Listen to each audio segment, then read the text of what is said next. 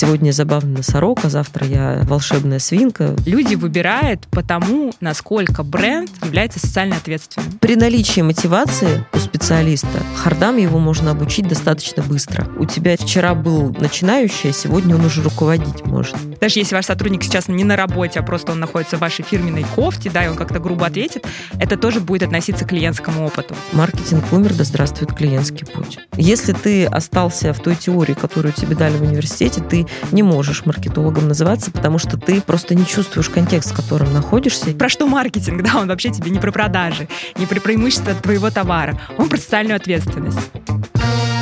Лида, где лиды? Здравствуйте, дорогие слушатели! В эфире подкаст «Лида. Где лиды?» И с вами бессменная ведущая Марина Шахова и наш чудесный гость. Сегодня с нами Юля Зарипова, директор управления маркетинга и коммуникаций в Сбер Московский банк.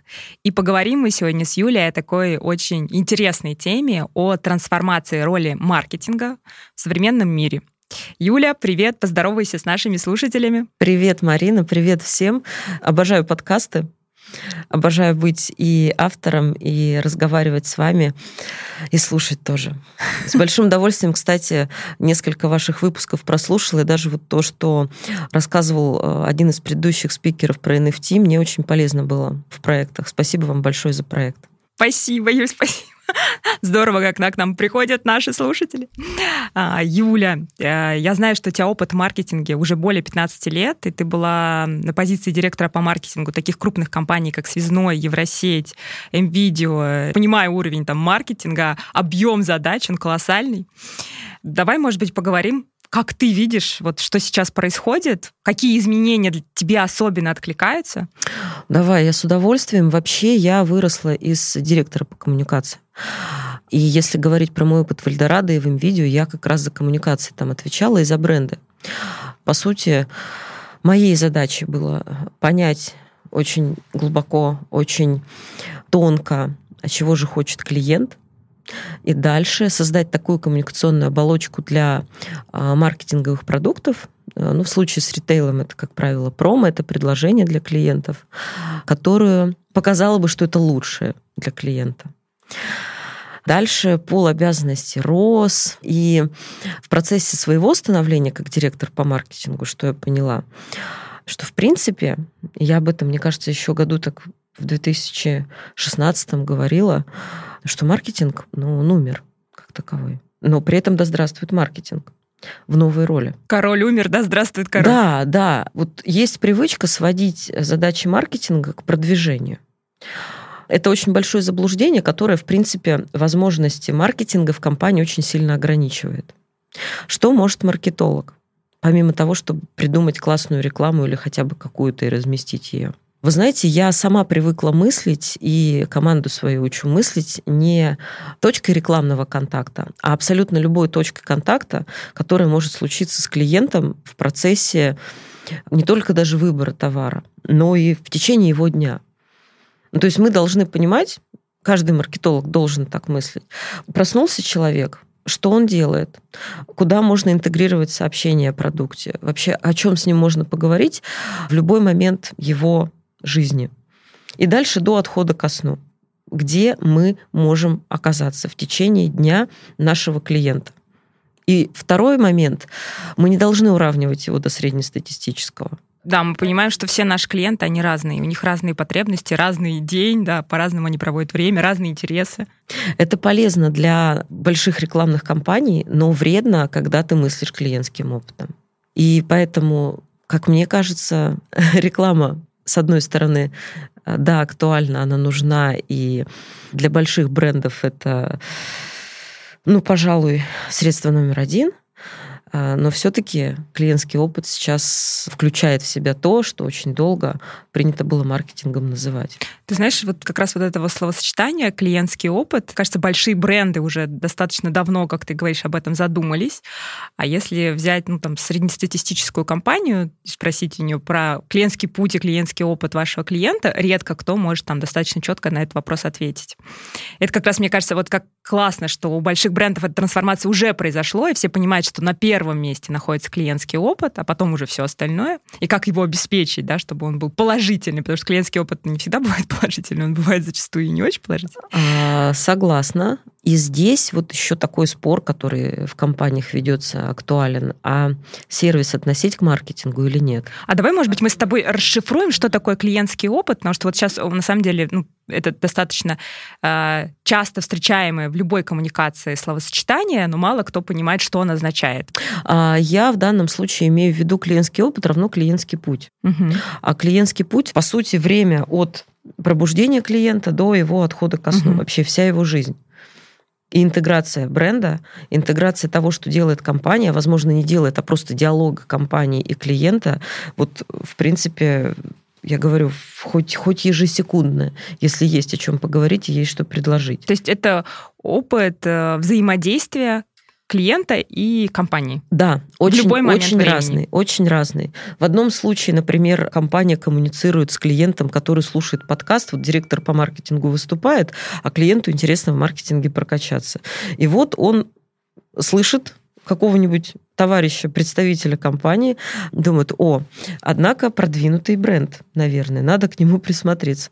Казалось бы, вряд ли можно предвидеть, что выступление директора по маркетингу некоего бренда сформирует лояльность человека, который еще никогда не пользовался, например, товарами или услугами. Ну, например, вчера был День Святого Валентина. Я думаю, что те бренды, которые в соцсетях смогли, например, предложить какие-то варианты подарков, даже не обязательно из того, что они производят или продают, или э, варианты каких-то интересных валентинок, или в принципе поздравили своих клиентов, что-то им сказали, они точно выиграли.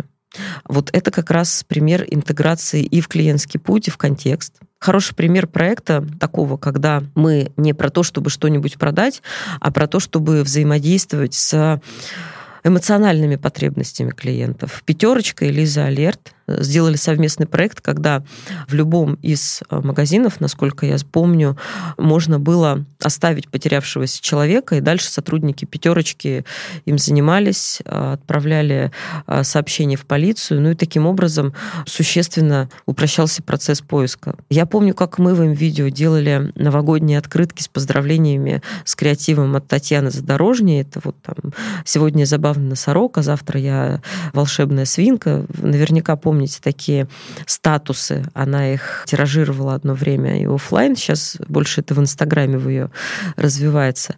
И мы совершенно ничего не предлагая купить людям, просто давали им возможность а, самим собрать онлайн через сайт специальную открытку, которую дальше можно было персонализировать под друга, отправить ее там, своему какому-нибудь приятелю, рассмешить его.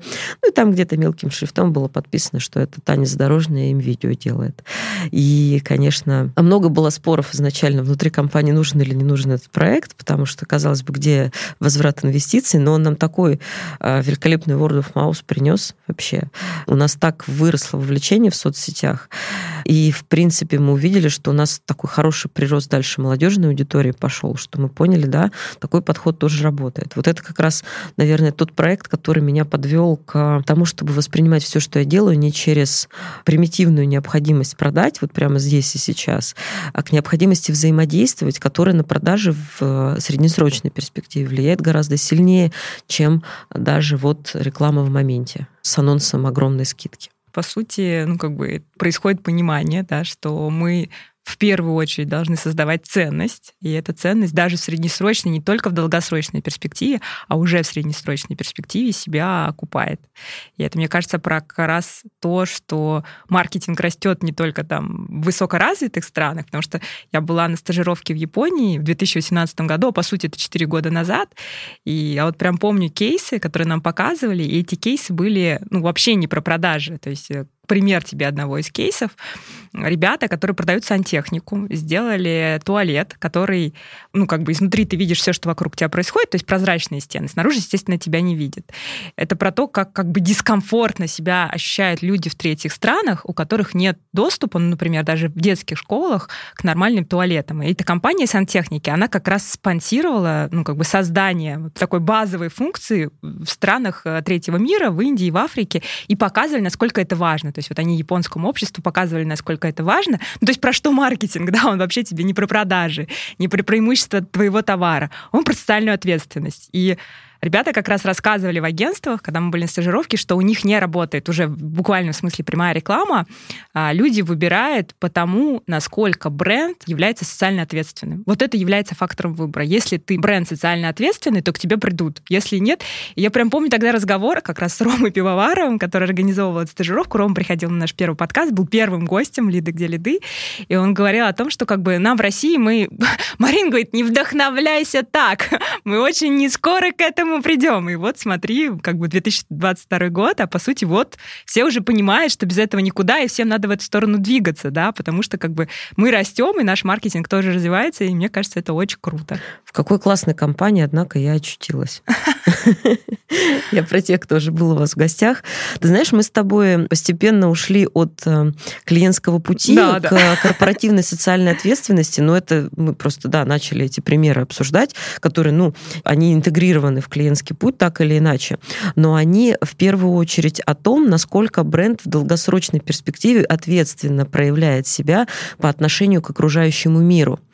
Вот это очень модная и на самом деле важная аббревиатура ESG, угу. в которую сейчас все начинают верить но верить пока как в идеологию, но не доверять ей бизнес, над чем специалисты очень активно работают, потому что, да, глобальные компании, большие компании уже в процессе того, чтобы трансформировать э, свои процессы, свой подход таким образом, чтобы стать более ответственными и бережными к окружающей среде, то для компаний, которые, наверное, на другом этапе развития находятся, или бизнес значительно меньше, пока это больше история про пиар и про маркетинг, как ни странно.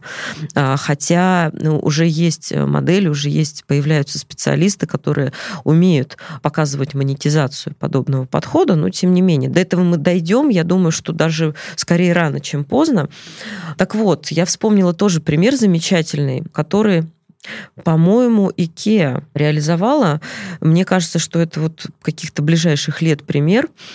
Представьте себе комната, разделенная на две части. Детская игровая комната. В одной комнате никого нет, а во второй комнате сидит ребенок а, с особенностями развития. У него детский церебральный паралич. И к этой комнате по очереди подводят детишек разного возраста, от, по-моему, 5 плюс-минус. Наблюдаем за реакцией, как дети входят с ним во взаимодействие, кто-то вообще пугается и уходит в соседнюю комнату. Насколько я помню, была пара детишек, которые прямо с удовольствием с ним начали играть, ну, проект по факту должен был привлечь внимание к этой проблеме, показать, насколько сложно детям а, с такой особенностью адаптироваться. По сути, они с игнором, с какими-то, ну, наверное, не очень приятными по отношению к себе проявлениями самого детства сталкиваются. Ну, достаточно трогательный, на самом деле, проект. И а, я знаю, что IKEA, он принес как минимум несколько наград отраслевых, а как максимум мне кажется, что все, кто сейчас услышал от нас с тобой, Марина, вот эти примеры, почувствовал определенные эмоции внутри. И я думаю, что это может перерасти в более теплое отношение к бренду постепенно. И я представила себя, шагающей по магазину IKEA, даже переполненному, но меня это не раздражает, я чувствую, потому что я вспоминаю вот этот кейс, вот эту заботу о тех, кому забота, простите за тавтологию, нужна гораздо больше, чем там большинству, меня не раздражает толпа. Меня даже не раздражает длинная очередь в кассе. Я тепло отношусь к этому бренду. Потому через что он вот соответствует кейс. твоим ценностям, да. Мне кажется, это тоже про трансформацию маркетинга. Может быть, не про то, про что мы хотели сейчас проговорить, но это тоже про важную историю, про то, что маркетинг... Кажется, в Европе, в Америке это уже произошло, что маркетинг, он говорит про твои ценности, ему важно попадать в ценности своего клиента, а, а сейчас у нас это происходит, и понимаешь, вот смотри, мне это очень сильно резонирует, и тебе это очень сильно резонирует. И я думаю, что очень большой части нашей аудитории это тоже резонирует, что они уже выбирают бренды по своим ценностям. Я уверена, что нас слушает очень крутая аудитория. Привет. Привет. А, поэтому уверена, что им тоже резонирует, когда ну, как бы бренд говорит с ними на, на одном языке по ценностям. Ты знаешь, я смотрела, когда рассказывала про Икеа а, на тебя, я видела, как менялось выражение твоих глаз. Мне даже в какой-то момент казалось, что ты можешь э, заплакать. Да, ну, да, для меня, мне кажется, это точно про ценности, которые для меня важны. И, ну, ты говорил, мне кажется, мне даже теплее, ну, прям вот. теплее угу. отношения какие угу. стало, потому что, причем я понимаю, что очень многих э, людей в России, что это скорее может оттолкнуть, да, и это тоже, наверное, к тебе, как вот к директору по маркетингу, такой вопрос, что, да, вот я понимаю, что среди наших слушателей скорее большинство, кому этот кейс откликнется, там, у кого потеплеет а, в душе отношения, ну, как бы ты знаешь много историй, когда наоборот, это вызывает хейт, да, там была же недавно история, когда люди больных деток в онкологии, соседи вообще хотели, чтобы они переехали из их дома, потому что им было это неприятно. И мы понимаем, что в России тоже такая аудитория есть.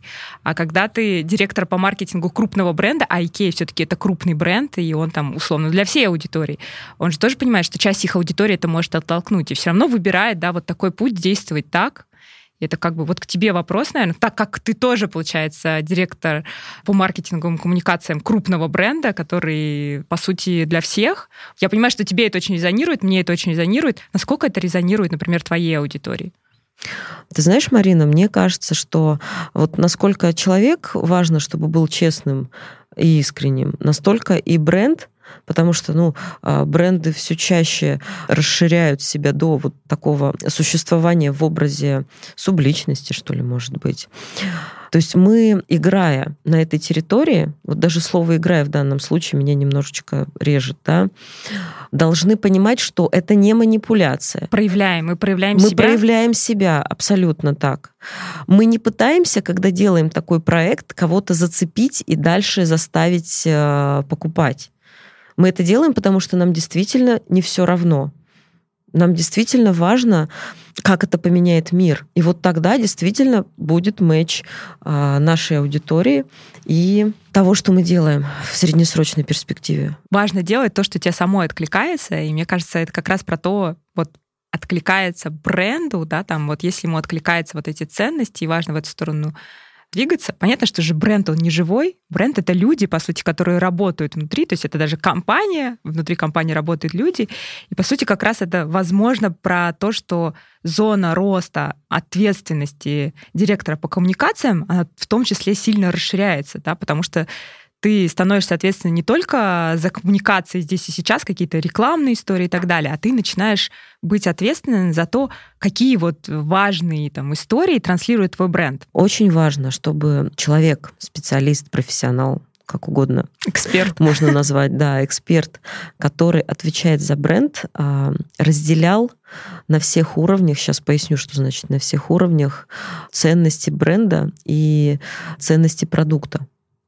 Что я имею в виду? Во-первых, я считаю, что лояльность и даже привязанность клиентская к тому, что компания производит или продает, искренняя привязанность, это очень важно для бренд-директора и для директора по маркетингу. Чувствительность такая и к продукту, и к рынку, на котором он.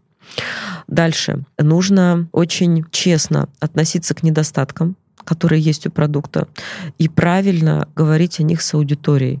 То есть ни в коем случае не пытаться замести это все под ковер и сделать вид, как будто так и должно быть. А у нас ничего нет. А, да, да, да, да, да, да, да. И тем более в современном мире, где, по сути, это невозможно, да, и любая новость, она за 4 часа распространится через со- социальные сети, и все равно это всплывет наружу. Тут вот ты говоришь о некой внешней стороне, я скажу еще о внутренней. А, но это равноценно тому, что мы нечестны, например, с нашими мужьями и женами, предположим, с друзьями почему мы относимся уважительно к тем, кто нам близок, а целевую аудиторию своего бренда можем опустить до уровня, ну, я тут вам что-нибудь недоработанное продам за недорого, мне же деньги нужны. Вот такой подход, он, в принципе, не только компании, он рынки убивает. Иногда это может держаться искусственно, да, какое-то время, но именно потому, что в том числе информация распространяется молниеносно, начало конца таких компаний его очень хорошо видно, как правило. На самом деле бренд-амбассадор любой компании – это либо генеральный директор, либо владелец, либо основатель. И этот человек несет как раз ДНК продукта, который дальше продается людям. И очень важно, чтобы тот, кто будет отвечать за бренд как эксперт да, в маркетинге, разделял и ценности человека, который компанию продукт создавал. Слушай, такой вот интересный вопрос, потому что я понимаю, что в медианации, мне кажется, у нас немножко по-другому. А, ты говоришь о том, что человек-основатель, он, по сути, как бы такой же, как и бренд, да? Ну, с точки зрения ценности абсолютно точно. Я просто, знаешь, так э, вижу часто примеры, когда бренд, который вырастает, ну, то есть есть же такой архетип бренда, да, там, да. думаю, угу. сегодня не будем сильно на этом угу. останавливаться, угу. потому что, мне кажется, это тема отдельного выпуска, и там по архетипу бренда, это, по сути, как архетип человека, да, там, кто ты, там, ты там учитель, или ты там заботливый мама, папа, да, как ты себя проявляешь, или ты бунтарь, как там Илон Маск, да, вот Илон Маск, он такой бунтарь, и мне кажется, SpaceX и Tesla, они тоже такая компания бунтари, но часто же бывает и по-другому, когда крупные бренды и большие там многомиллиардные компании, они перерастают своих основателей, и они становятся там, я не знаю, как насчет ценностей, но точно по архетипам и по впечатлению, и по влиянию, и по проявлению больше, чем люди, которых основали. Это уже не только человек, который основал, это может быть там уже огромная команда, да, которая там иногда несколько тысяч человек, иногда несколько десятков тысяч человек, да, и эти несколько десятков тысяч человек, они вот объединены какой-то этой общей идеей, которая вокруг этой компании компаний? Для меня, например, бренды, с которыми я работаю, это почти как дети. Да даже не почти как. Я вкладываюсь э, в работу, ну, э, как мама вкладывается Ой, вижу, в воспитание вижу. своего ребенка. Да, да, да, да, да. Это не значит, что я как мама провалила свой проект. У меня замечательный 16-летний сын, обожаю его. И для меня это точно номер один, имею в виду семейная стезя. Но а, если говорить про работу, то да, мы действительно растим компании, мы действительно растим бренды. И наступает момент, когда компания перерастает своего владельца, бренд-директора, команду, и дальше органично случается смена, либо какая-то трансформация людей тоже, которые работают э, в компании. Это очень любопытно действительно, когда а, мы вот такие аналогии замечаем что жизнь компании, жизнь бренда, она похожа на человеческую жизнь. И вроде бы к нам попадает в руки такой с проблемами, может быть, недостаточно развитый, еще не слишком себя заявивший бренд, а через два года смотрю, и все хотят. Вот в этот момент я думаю, да, детки, пора в универ. Да, вот. Школу мы закончили. Классная аллегория, да, что дети, они должны перерастать родителей. Вот, Абсолютно да. точно, да. Есть такое, что ты максимально счастлив, когда твой ребенок в чем-то проявляет себя лучше тебя, да, там. Хочется тебя спросить про такое вопрос, мне кажется, у каждого, у каждого, кто работает в маркетинге, есть какие-то любимые проекты, знаешь, вот наши бренды, наши дети, абсолютно с этим согласны. Ты знаешь, что я сооснователь медианации, поэтому, как мне кажется, у директора по маркетингу его бренд это всегда тоже немножко его ребенок и определенная вот это вот мам, наверное, мне кажется, у женщин, наверное, так не уверена, что так у мужчин, мне кажется, у женщин точно так. Вот скажи, какой у тебя вот любимый проект есть какой-нибудь, э, к чему вот теплые сохранились чувства, эмоции? А, ты знаешь, мне много чего вспомнилось из прошлой моей профессиональной жизни. Это и ребрендинг Эльдорадо, МВидео, это выход нового креативного формата, когда-то нового. Когда мы привели Сашу Пушнова в коммуникации МВидео, и он совершенно по-другому а, развернул, вообще открыл МВидео для аудитории своей. То есть мы взорвали тогда рынок, это было прямо очень Я круто. прям помню, на самом деле, да, вот эту историю. Не разум, вот это все. И тоже perfect match просто случился, селебрити и бренда. Я на самом деле если говорить про селебрити-маркетинг нынешний, наверное, не хотела бы ее дальше развивать, потому что если мы ее разовьем, я буду сильно ругаться.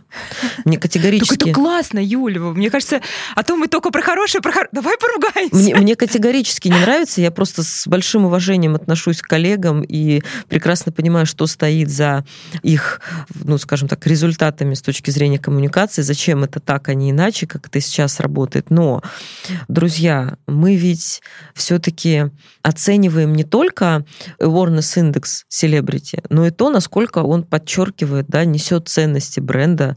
Я про то, что в принципе, совместный продукт бренда и селебрити — это очень кропотливая работа по соединению одного образа и другого, и того, как они дальше а, будут работать на усиление коммуникации. А то, что сейчас происходит у нас в клаттере рекламном, создает лично у меня ощущение, что Это, знаете, такая альтернатива уже телевизионному контенту. То есть много-много-много-много известных лиц, о чем мне говорят непонятно, просто интересно смотреть. Вот как-то так, наверное. И понимая, сколько денег тратят на это компании, э, я чувствую огромное желание, знаете, вот просто, может быть, взять и один раз вычесать вот все, что вижу э, в рекламном блоке, потому что я все-таки за качество, я говорю. Для меня бренд-маркетинг — это тоже мой ребенок как таковой. Я преподаю в высшей школе экономики, в частности. У меня уже выпустилось несколько дипломников, и я очень горжусь тем, что у них получается делать. Одна девушка даже в международную компанию вышла совсем недавно, которая занимается технологиями. И здорово, а, когда я могу передать свой подход к работе новым специалистам на рынке. Слушай, Юля, мне кажется, мы прямо сейчас так плавно перешли к вопросу боли нашего рынка, и ты прям про первую боль сказала. Это, ну, прям проблема с профессионалами ну, как бы она есть, и я думаю, что и ты, и я, мы очень, знаешь, так хорошо ее чувствуем и прочувствовали, знаем. И вот ты преподаешь в высшей школе экономики, это очень здорово, что у твоих студентов есть доступ не только к теории, но и к твоему практическому опыту. Это очень круто, потому что, ну, зачастую те, кто преподает маркетинг, они мало практикуют. Они преподают теорию, которой иногда там больше 20 лет, и которая безнадежно уже старела. Я прям даже немножко им завидую, что это классно, это круто. Но у большинства, мы скажем, скажем так, прям обратная ситуация, что это теоретические знания, которые совершенно неприменимы да, к современному миру. Это не очень высокое качество онлайн-университетов по маркетингу. Это очень классно, что они появились, что в принципе развивается. И в дальнейшем, я думаю, очень надеюсь, что они нагонят и по качеству тоже, не только по количеству выпусков. Но в целом как бы вот эта боль есть. А классных специалистов очень быстро все друг у друга хантят, рост зарплаты и так далее. Да, это прям, ну, наверное, первое и важное проблема того, что есть. Да, Марина, ты знаешь, в чем фишка? Она даже не в том, что мало где качественно учат маркетингу. Фишка в том, что маркетингу невозможно научить. Да, надо постоянно обучаться. Маркетинг — это прикладная профессия. Она не про науку, она про внешний мир и про познание внешнего мира и чувствительность к внешнему миру. Это можно воспитать только опытным путем и никак иначе. Невозможно научиться тому, чтобы делать рекламу хорошо до конца, если ты только в теории. Даже большие компании собственные шаблоны создают, э, которые помогают новым специалистам приходить и быстро достаточно вливаться в процесс, обучаться брендингу. У Procter Gamble, кстати, отличная такая история когда у них прям целая библиотека собственная, а, относящаяся к маркетингу и к коммуникациям. Они туда и свой опыт собрали, и есть, да, там какие-то внешние истории, но в целом это их практическая выжимка, это очень круто. Базовые знания, ну тогда открываем Котлера и читаем. Ничего нового пока не придумали и лучшего. И, наверное, не нужно. Вот этого будет достаточно, чтобы взять базовые знания по маркетингу. Слушай, да, мне кажется, просто Котлер же такая безнадежность. А как же нейро... У нас Вообще не про нейромаркетинг. Ну, подожди, нейромаркетинг — это специализация отдельная, которая рассматривается вообще отдельно, по ней своя теория, и, конечно, там есть, наверное, какая-то своя научная составляющая. Но мы сейчас берем с вами как раз тех, кто ну, широко в маркетинг погружен. Нейромаркетинг это ну да, не, отдельный не к тому, кусок, что появляются это все, инструмент. все новые кусочки, которые, в принципе, ну, тоже важны, и тоже их надо знать, и тоже учитывать, и понимать. Нет, я согласна, база, окей, там, если ты совсем ничего не знаешь о маркетинге, вообще у тебя никакой базы нет, можно начать с Котлера наверное.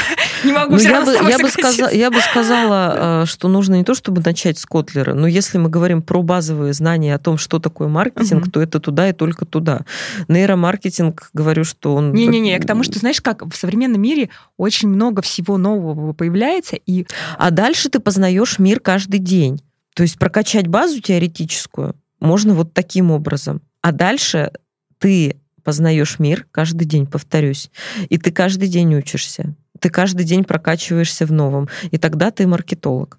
Если ты остался в той теории, которую тебе дали в университете, ты не можешь маркетологом называться, потому что ты просто не чувствуешь контекст, в котором находишься, и не знаешь, как э, дальше отрабатывать внешний путь продукта.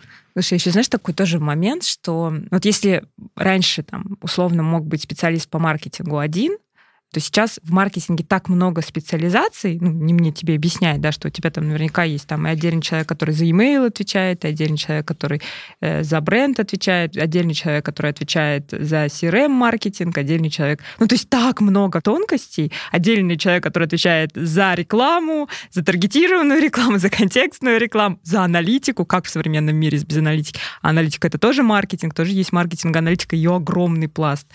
И я как раз про это, что очень много тонкостей, пластов, и да, наверное, в общем, как раз человек, который возглавляет маркетинг, он должен понимать, как это все вместе интегрировать, как превращать это в единую команду, которая точно бьет в цель, команда, которая работает на единый результат.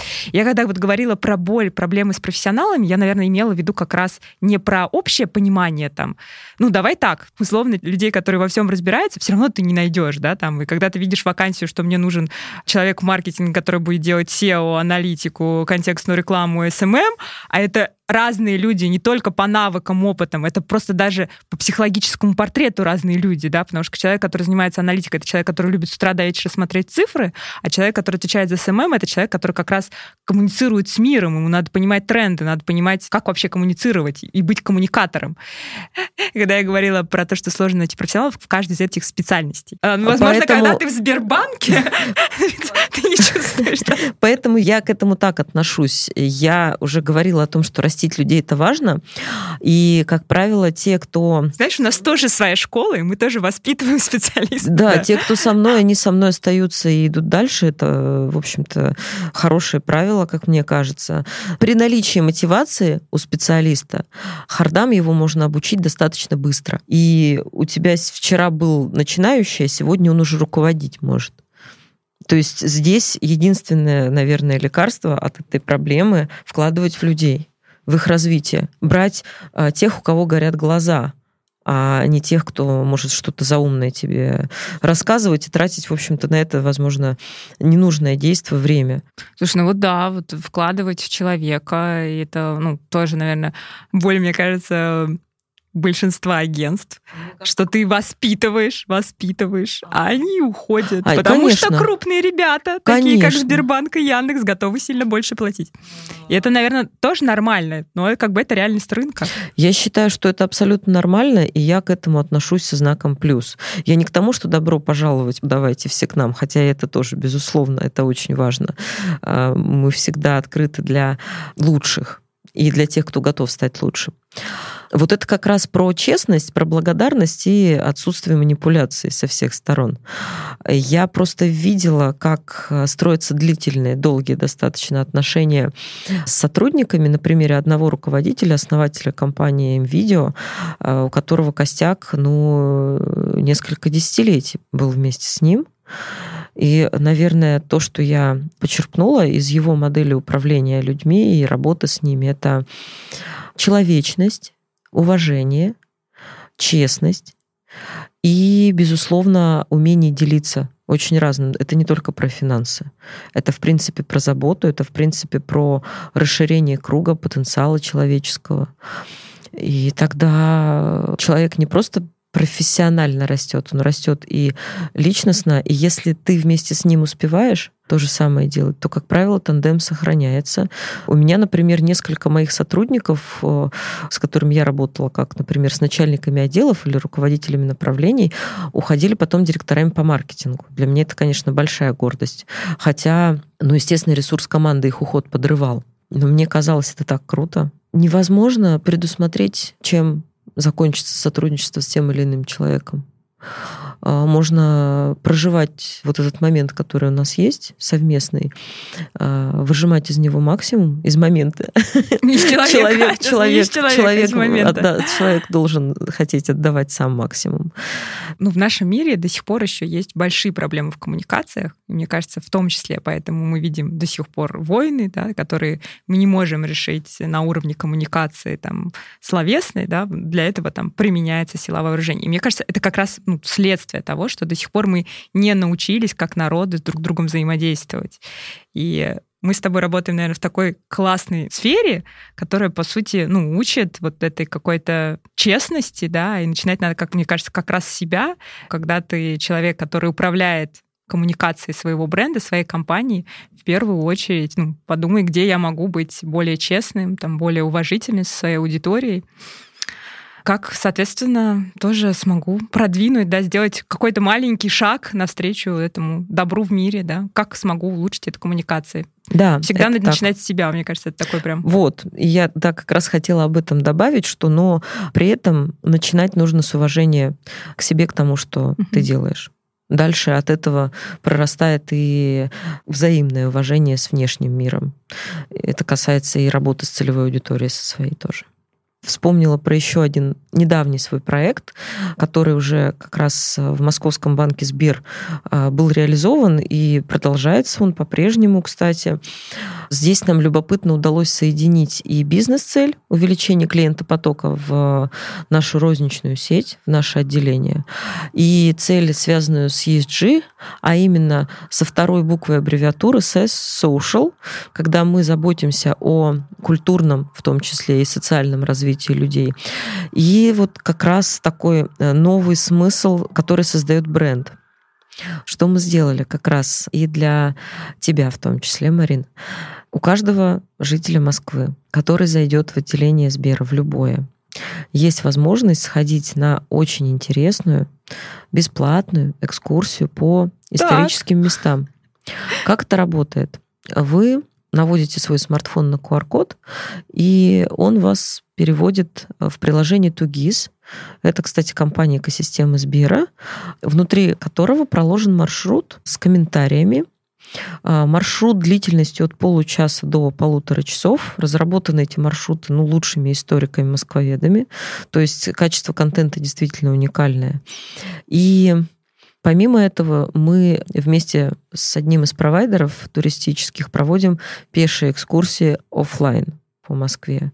То есть, по сути, зашел в Сбер, например, снять наличные или новую карту забрать, предположим, а пошел по факту гулять по Москве и много чего о ней узнал интересного. Вот такая механика. Называется проект, кстати, «Гуляйте по Москве вместе со Сбером». Мы планируем повторять его и в этом году. Возможно, даже будем расширять пешие прогулки и делать еще велосипедные, автомобильные.